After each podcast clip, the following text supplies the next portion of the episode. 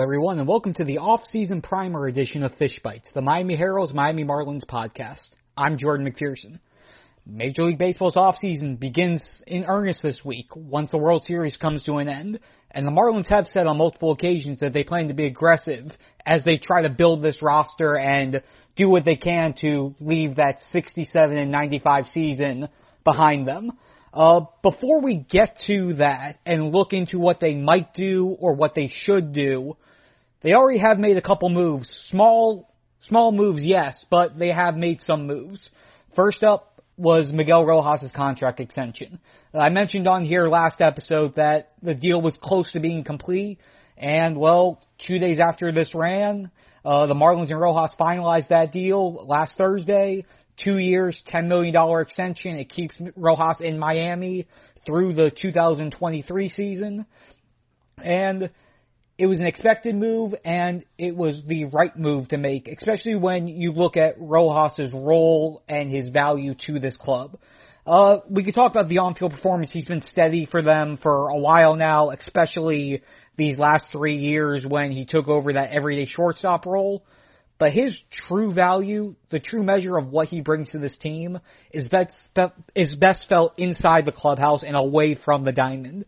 Uh, he's the team's de facto captain, the vocal leader on the youth-laden roster, the guy who back in 2019, when he was just starting to find himself, find his voice, said, "I want to be here for the long run. I see what the, where the rebuild is going. I see the direction." I want to be part of it. I'm here through the struggles. Let me be here through the successes. And Marlins rewarded him once after toward the end of that 2019 season with a two-year contract extension. They did it again this time around. And you were able to see just how valuable he was to the team when you saw how they performed in his absence. Uh, when I look at this season in particular, I look at that one stretch where he was out after injuring his finger, diving back on a pickoff attempt uh, against the Phillies. Uh, immediately after that, they have that three-game road trip uh, through Boston, Buffalo, and Pittsburgh, where they went one and eight. Overall, they went five and thirteen in the 18 games that he missed, and he it's again the on-field production helps, but he was that guy who, when things were tough, when things weren't going right, and that happened a lot last year, as we all know. Uh, he was the guy who was able to rally the troops, keep everyone upbeat, and find ways to try to get out of their funk. Without him, they didn't really have that vocal presence among their veterans. Uh, when I remember specifically asking Miggy in Chicago when he was close to coming back, when I asked him, when you're not in the clubhouse, who do you rely on to be the vocal guy? And his response was, that's, I'm not gonna put that on anyone else. They'll find their own roles and there really wasn't that one guy to do it like Miguel Rojas did. So for them to have him, whether he's the starting shortstop or he moves into a utility role, he has mentioned multiple times, including Thursday after his contract extension, and he told me this back in spring training. He's willing to do whatever role, he's willing to play whatever role it takes for the Marlins to be successful. If he's a starting, short, starting shortstop, great. If he's bouncing around between third base, second base, shortstop first, he's fine with that. If he's solely off the bench, he's fine with that. If the Marlins end up making a big splash and basically signing his replacement, he will be fine with that as long as that means the Marlins are moving forward and moving in the right direction. And on that note, uh, we had the chance to talk with both Miguel Rojas and General Manager Kim Ng after the contract extension was formally announced, they did everything inside Lone loanDepot Park. Uh, so I'm gonna play some highlights from both of them, just what they said, what the deal means and means in the present and moving forward. So first off, here is Miguel Rojas. I gotta say the the players I he, he all happens with work, you know, and uh, I take pride of and the hard work that I put to become a big. But then after that, I never stopped believing that I can be a, an everyday shortstop. And I never stopped believing that I can be a holder. And I never stopped believing that I can be a local winner and uh, that I can get to 100 figures. So I always put goals for myself that I continue. I wanted to continue to get better. And that's what I did time by time. Because uh, a lot of people doubted uh, when I was uh, to the leagues, when I got the opportunity to, to, to play the first couple uh, minor league levels that I didn't hit that good. So a lot of people were thinking that, about that, uh, that I was a defensive guy, that I, uh, I could never hit. And I actually proved myself and proved to a lot of people that, that with hard work, I can become a, a motivation for a lot of other players from Latin America, especially from Venezuela, you know. Uh, that's what, I, that's what I'm proud of. Proud of uh, becoming a, a, live reality of uh, a for other players that wanted to get here and wanted to play for a long time in the business, that you can accomplish that with hard work and, and work ethic. So for me, uh, that's one of the things that, uh, that I always want to think about and reflect my career is uh, giving the opportunity to other players, other kids, 16 years old, uh, that wanted to play baseball, so nobody's saying that, that you can't do. You mentioned seeing the organization's intent to be aggressive, try to take that next step. Just how much was that a factor in? Obviously, you said you want to be here, but how much does that help knowing that you heard that and you've seen what they're trying to do? To Yeah, and make definitely, definitely make my uh, my decision so much easier because uh, I mean they always uh, they always show that they have a plan, you know, and this is a part of the plan and part of the process of of uh, building a contender and a, and a winner. So for me, it's not just that uh, that they said it from uh, from their their mouth out. It's uh, it's putting it out on paper, in, which is something that they're doing right now. I'm pretty sure. Uh, uh, hopefully, this is not the only extension that we see from from from this team because I think we have a lot of players in this clubhouse that they can help a team win a, a championship, and I'm, I'm really excited to see the, the, the the rest of the career of Sandy Alcantara, the Pablo Lopez, uh, uh, guys like them to continue to be uh, uh, rocks from this foundation to continue to help us uh, get get where we want to get. And uh, so that's why it's easier for me to make this decision when uh, we have the opportunity to know that we're in that part of the process. Uh, you mentioned that again you're the shortstop now, but you don't necessarily have to be. Just uh, you mentioned that again you're the shortstop now, but you don't necessarily have to be. Just when that time does come, just what do you think that's going to be like when you see that passing of the torch? Obviously, not maybe not yet, but when that moment does come, what do you think that's going to be like? Yeah, uh, it's not gonna be hard for me because at the end of the day, I'm, I'm a team player, and that's why I'm signing here. You know, like they show they show a commitment uh, to me that they want me to be in this organization for the next two years, and uh, so all, all that I want to be is a part of the of the team. You know, I don't want to be. Uh, uh, I didn't sign here to be an, the, the shortstop or the third baseman or the second baseman. I, I signed here to be part of the team and to be, of course, a leader in that in that clubhouse. You know, to uh, to show or, or to help others that they come they come here for the first time um, to be uh, to be comfortable and to be uh, um, to fit right in, in in what we're doing here in Miami. So uh, as everybody knows, there's a lot of shortstop out there, you know, in this uh, free agency. I'm not gonna be mad if uh, they go after Carlos Correa or Trevor Story, you know. And uh, at the end of the day, that's gonna make our team better. And for me, is uh, um, I'll do whatever whatever it takes for this team to be a, a winner. Um, we haven't win. Uh, we we taste a little bit of the of the playoff last year with me being the shortstop, but uh, it might be uh, with me being the first baseman or the second baseman or, or or the shortstop to be in the World Series. So for me, it doesn't matter where I play uh, as long as we uh, we put the best product on the field. And now here's Kim Ng. You mentioned seeing the organization's intent to be aggressive, try to take that next step. Just how much was that a factor in? Obviously, you said you want to be here, but how much did that help knowing that you heard that and you've seen what they're trying to do? To Yeah, definitely, definitely make my uh, my decision so much easier because uh, I mean they always uh, they always show that they have a plan, you know, and this is a part of the plan and part of the process of of uh, building a contender and a, and a winner. So for me, it's not just that uh, that they said it from uh, from their their mouth out. It's uh, it's putting it out on paper, in, which is something that they're doing right now. I'm pretty sure.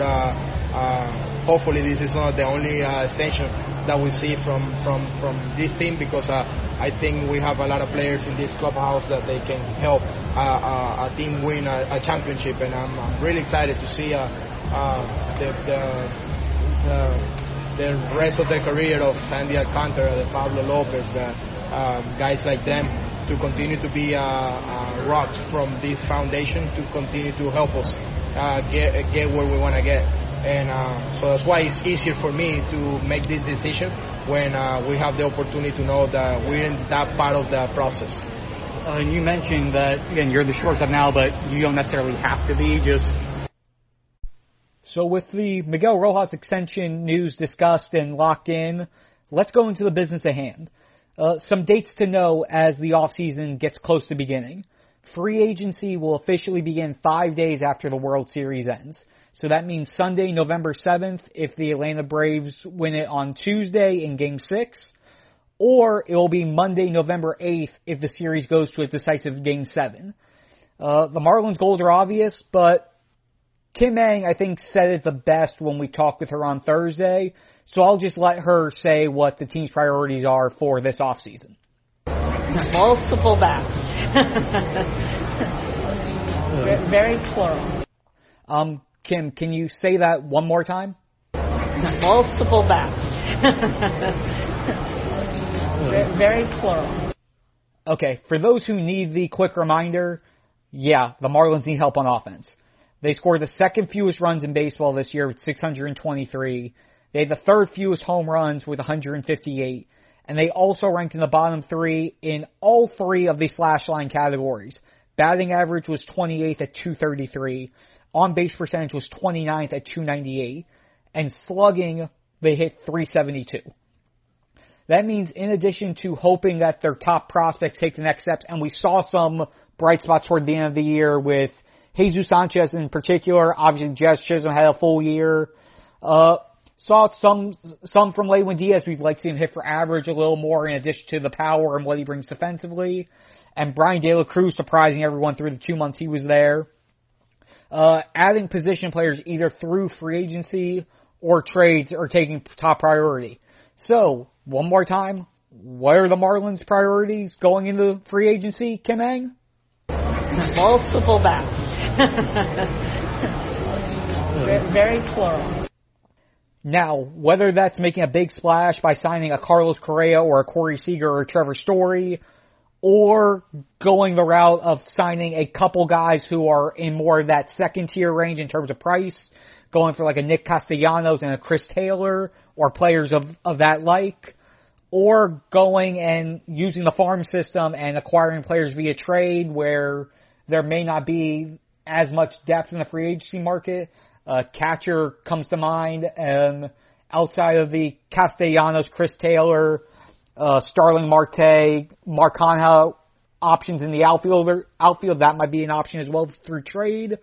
Uh, we're gonna find out in the next week or so the initial attempts of what the Marlins are trying to do, and we'll get it'll be some fun stuff to watch as the off season takes off. Some other dates of note. Uh, November 19th is the date to protect prospects who are eligible for the Rule 5 draft by adding them to the 40 man roster. That's anybody who, when they were signed, whether through trade or international free agency, when they were older than 18, who have gone, through, who have been there for four years, or anybody who was 17 or younger after five years without being on the 40 man roster. Now, by discussing the 40 man, let's just talk about where the 40 man roster is at this point. Uh, the Marlins have cleared up a few spaces after they outrighted Eddie Alvarez, Andrew Bellatti, Preston Guilmet, and Deven Marrero. And they also outright two guys who were on the 40, who were on the 60 day IL and, and sent them off the roster as well in Jeff Brigham and Jorge, uh, George Guzman. With that, the 40 man roster is currently at 36 players. But you also have to remember the Marlins still have six players who are listed on the 60 day IL. You have pitcher Cody Poteet, catcher Jorge Alfaro, third baseman Brian Anderson, utility infielder Jon Berti, uh, infielder prospect Jose Devers, and first baseman outfielder Garrett Cooper. So 36 guys on the 40 man roster, six guys on the 60 day IL. That's 42 players for 40 spots. and that's before any off-season additions that they may or may not make. So you're already two guys over, so there still needs to be some housekeeping there. And then you have to look at some of the other events that are going to be going on. Uh, December 1st is an interesting day on two ends. Uh, earlier in the day on December 1st is the non the non-tender dead, deadline, which is the last day where teams are able to decide if they're going to offer contracts to players who are on their 40-man roster and arbitration eligible. Those are guys after the first three years of team control, so years four, five, and six. The Marlins have 12 guys on their roster who are currently arbitration eligible. I'm going to list them off in addition to uh, what they're projected to make, courtesy of the good people over at MLB Trade Rumors. Uh, first baseman Jesus Aguilar projected $7.4 million. Right-handed pitcher Sandy Alcantara projected $4.5 million. Catcher Jorge Alfaro projected 2.7 million. Third baseman Brian Anderson projected $4.5 million. Utility infielder Jon Berti, 1.2 million. Left-handed reliever Richard Bleier, two and a half million. Outfielder Lewis Brinson, 1.3 million. Uh, first baseman outfielder Garrett Cooper, 3 million. Right-handed reliever closer Dylan Floro, 2.4.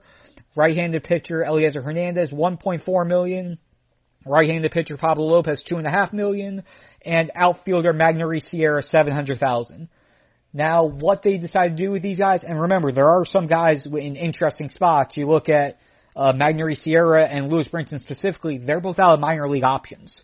So it'll be interesting to see what the Marlins do specifically with both of them, and also with Jorge Alfaro, especially considering them moving him around during the last couple months of the season, having him go from being exclusively a catcher to having him play left field and first base, and giving all those younger catchers, the Alex Jacksons, Payton Henry, uh, Nick Fortes, giving all of them extended looks those final two months to see what they do with him and if they're going to be willing to give him two and a half plus million to be on the team in whatever role they're going to have him in, or if they're going to see if they can work out some sort of late trade right beforehand. But you also have to remember, after December 1st, the collective bargaining agreement expires. So unless the league and the Players Association have a deal in place by then, the league goes into a lockout until a new deal is in place.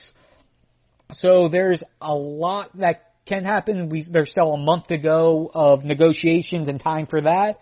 But what happens if there isn't a deal in place and it looks like there's going to be a lockout? It's going to be interesting to see how free agents handle that and tackle that, especially just whether they decide to go for that mad dash, try to have a deal in place, or if they wait to figure to see what's in the new CBA, what new incentives are in place, how they handle things like arbitration, things like whether or not the universal DH can be, and how things impact everything financially. And then there's a mad dash after the new CBA is in place. And to go back to the non-tender deadline, it's going to be, I mean, just looking at guys who potentially could get non-tendered and become free agents right as the lockout happens. If the lockout does happen, the CBA isn't agreed to at that point. Those guys are going to be in a very interesting predicament. It's going to be, again, interesting to see how this all unfolds. And with that, uh, tentatively scheduled for, I believe the dates are September, December 6th through 8th are MLB's winter meetings when all 30 teams congregate in one place. It's scheduled to be in Orlando this year. However, if there's no CBA in place and if there is a lockout, very unlikely if that happens because free agency isn't going to be happening. Things are supposed to be at a standstill. So there, the information is out there for the winter meetings, but again, I'm more than certain that's all tentative on a CBA being in place. So it'll be interesting to watch how all this unfolds. Again, this next month is going to be in just watching the negotiations and the free agency and the off-season moves. Let's just gear up for what's to come. And on that note, we're going to take a quick break, and when we hop back in, we'll touch quickly on where the World Series stands, and then we'll go out west for an Arizona Fall League update. So we'll be right back. Another day is here, and you're ready for it. What to wear? Check. Breakfast, lunch, and dinner? Check. Planning for what's next and how to save for it? That's where Bank of America can help. For your financial to-dos, Bank of America has experts ready to help get you closer to your goals. Get started at one of our local financial centers or 24-7 in our mobile banking app. Find a location near you at bankofamerica.com slash talk to us. What would you like the power to do? Mobile banking requires downloading the app and is only available for select devices. Message and data rates may apply. Bank of America and a member FDIC. Okay, we're back, everyone. Uh, before we dive into some Arizona Fall League updates and some other minor league stuff, a quick recap of where the World Series stands because, once again, free agency can't begin until the postseason comes to an end. Uh, the Atlanta Braves are up 3 to 2 on the Houston Astros. Game 6 is on Tuesday with a winner game all game 7 set for Wednesday should the Astros come out on top in game 6. Uh, it's been a good series so far. They split the first two games in Houston. The Braves then won games three and four in Atlanta before falling in game five in their final game at Truist Park to send the series back to Houston. Uh, the Astros are going for it once again. The Braves are again in the playoffs going in the World Series for the first time since 1999. We have one game at minimum, at most two left in the left in the season. And one of the main storylines that pops out to me and pops out to a bunch of other people in watching the World Series, uh, starting pitching, or really the lack thereof. Uh, through five games, starting pitchers have thrown a combined 32 innings. Again, that's 10 pitchers, five starts for each team, 32 total innings. No pitcher has gone longer than five innings in any of the games so far in this World Series. Uh, Max Fried and Jose Urquidy both did it in Game Two. Ian Anderson did it in Game Three for the Braves. Five no-hit innings, I might add. Granted, again, his control wasn't necessarily there. He was basically 50-50 with balls and strikes. I understand the decision for Snitker to take him out, but yeah, just going to point that out there. Uh, and also, who knows how long Charlie Morton would have gone and how the hit that might have shaken things up. If he then fractures right fibula in game one, he only went, I think it was about two and a thirds in that in that game, and that sort of forced the Braves to have to do a couple bullpen games. One time Marlin prospect Dylan Lee ended up starting game four for them. Faced four batters, got one out. Yeah, uh, and the and the Astros themselves haven't been better. Uh, Zack Greinke went four innings in Game Four. Again, Urquidy went five in Game Two. Uh, but the rest of their guys haven't been able to get beyond three innings. So, and now they're going back to rookie Luis Garcia in Game Six. The Braves will have Max Fried for Game Six. Uh, so that's where things stand with the World Series. Again, one game at minimum, two games at most left. So, season is just about coming to a close. And now we'll transition from the World Series to the Arizona Fall League. So let's look at how some of the Marlins prospects who are still competing, how they're faring out west. And how can we start this with anybody but JJ Bleday? Uh, Marlins first round pick back in 2019. Uh, first full season of Pro Ball was a clunker, I think is the is the most optimistic way of describing it. Hit just 212 with a 695 OPS in 110 games for Double A Pensacola. Uh, Bleday did finish with a strong September. His final 13 games, he hit 311 with an 826 OPS. So he started to figure things out late, and that success has translated and transitioned over to the Arizona Fall League. Uh, he went five for six in his most recent game on Monday. Uh, he's hitting 400 through 12 games overall, 20 for 50 at the plate, with five doubles, three home runs, 18 RBI, 11 runs scored, and 10 walks against eight strikeouts. It's been an encouraging first two weeks for Bleday out in Arizona. Got he has about two and a half more weeks to see if he can continue to finish the season on a high note. Uh, as for some other Marlins prospects who are playing out in the fall league, uh, the other main hit position player prospect out there is outfielder Cam Misner, also selected in the 2019 draft. He's been really hit or miss so far. He's hitting 178 so far in the fall league, which is 80 points below his career average in the minors. But his OPS is 772, which is about on par with what he's done in his pro career so far. The reason for the high OPS, Six of his eight hits have gone for extra bases, three doubles, three home runs. He's also drawn 10 walks and been hit by a pitch, and he has two sac flies to his name as well. Uh, as for the Marlins' other two position player prospects out there, catcher Will Banfield, he's only played in seven games. He only has 25 plate appearances. He's hitting 209, 5 for 21, with 5 RBI and 4 runs scored. First baseman Troy Johnston, he's hitting 250, 10 for 40, with 7 walks, 7 RBI, and 9 runs scored over 10 games. And the Marlins' only pitching prospect who's among their top 30 prospects per MLB pipeline, who's out in Arizona, Evan Fitterer. Uh, he made an early exit, got hurt. Obviously, Marlins aren't chancing anything with it. So his Arizona Fall League tenure ends after seven innings over two starts. Had a 3.86 ERA with nine strikeouts against four walks. Uh, the Fall League it runs through November 20th, and we'll follow up with a couple more updates before it concludes. Uh, hopefully, we'll get some insights specifically from JJ Bleday and Cam Misner in the near future. So stay tuned for that. And to close out this week's episode of Fish Bites, uh, I'm going to play an interview with Marlins outfielder Peyton Burdick. Uh, he was the Marlins minor league player of the year this year. Uh, the interview was done by myself and MLB.com's Marlins writer Christina Di. We did it at the ballpark when the Marlins honored all of their, uh, they did all their minor league awards on the last day of the season. Uh, about Burdick, again, he was their third round pick in 2019. Uh, batting average this year wasn't the best in Double A. It was only 224, but he had an 823 OPS, and that was thanks in part to 23 home runs and 79 walks that he drew. Both of those being single season record in Pensacola Blue Wahoo's history. He also had 53 RBI, 76 runs scored.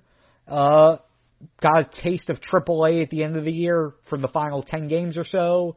And it's sort of putting him on the fast track to be that first guy out of the top three outfielders from that class. Which again, remember, uh, JJ Bleday was in the first round. Cam Misner was in the sup was in the supplementary round, the competitive balance round, I should say, and then Peyton Berg third round. Peyton has slowly but surely become that guy who's most likely going to get the first crack at at it if they go towards any of these young outfielders in 2022. So with that, here is Peyton Burdick. How would you evaluate the season?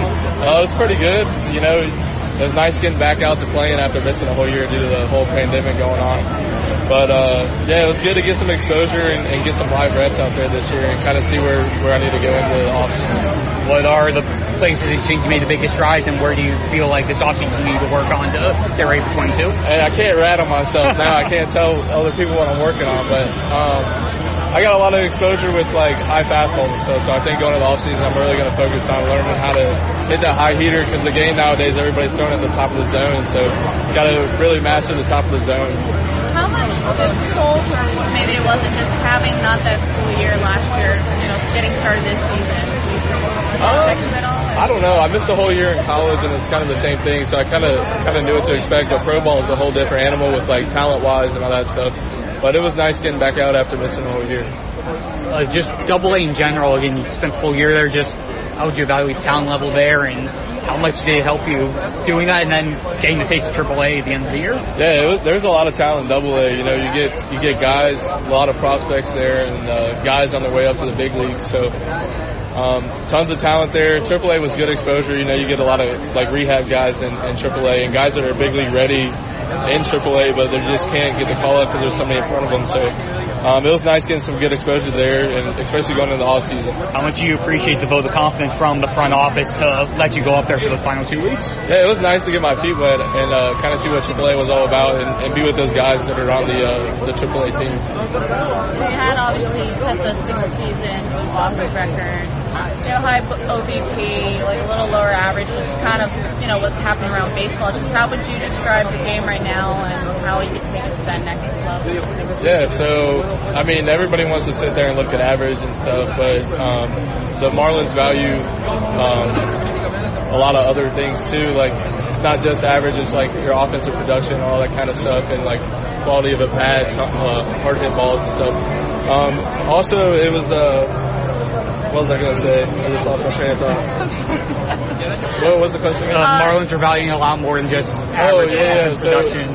so it's nice that that they take that into account as well. And um, I was gonna say something else, and I totally just drew a blank. I'm sorry. Um, I'm trying to think. Let's see. Like I was saying about uh, yeah, like around baseball too.